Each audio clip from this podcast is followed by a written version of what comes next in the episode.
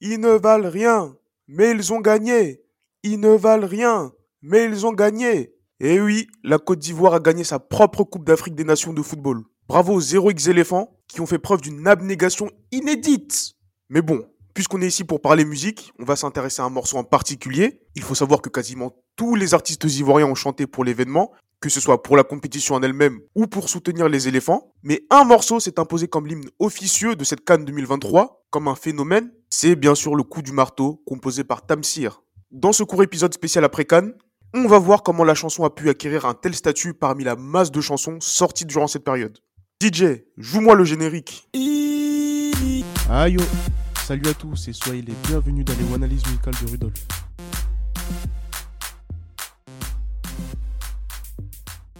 Le 8 décembre 2023, Tamsir dévoile sur sa chaîne YouTube le clip du coup du marteau, alors que l'effervescence monte à un peu plus d'un mois du début de la canne, qui se joue en Côte d'Ivoire. C'est lui le chef d'orchestre à l'arrangement du titre, et il est accompagné de la Team Peya, composée de Ste Milano, Barakissa, Tazboy et de PSK.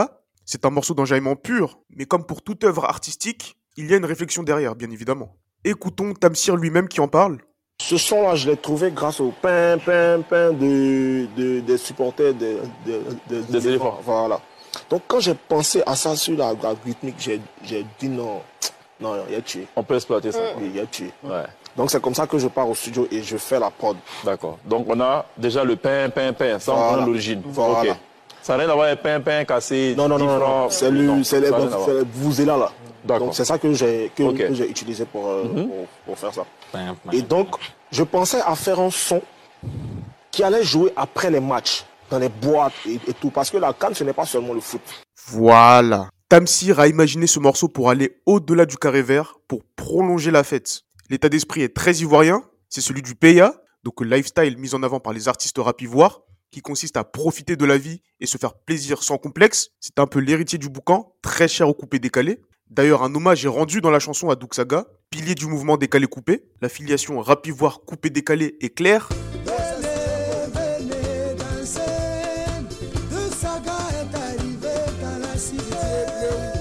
Hommage à toi, président Duxaga.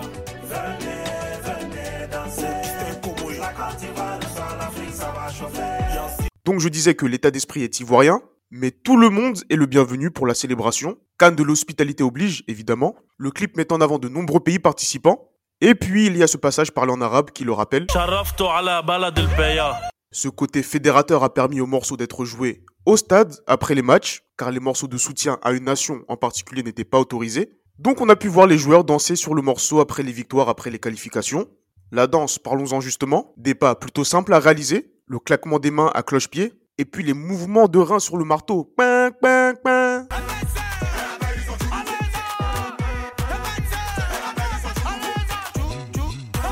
Idéal pour les challenges TikTok et consorts. Quand on prend tous ces paramètres en compte, en plus du fait que Tamsir est en train de devenir une marque et avait déjà pris du galon avant ça, notamment grâce à son prix de producteur de l'année au Trace Award de 2023, et en plus que tous les yeux étaient rivés sur la Côte d'Ivoire pour cet événement, ça donne un cocktail gagnant qui ne risque pas de s'atténuer avec la victoire historique des éléphants sur ces terres. Voilà à peu près tout ce qu'il fallait savoir sur le coup du marteau de Tamsir. On se retrouve très vite pour un prochain numéro. Et n'oubliez pas, une lettre de mise à pied ne se remet pas forcément en main propre.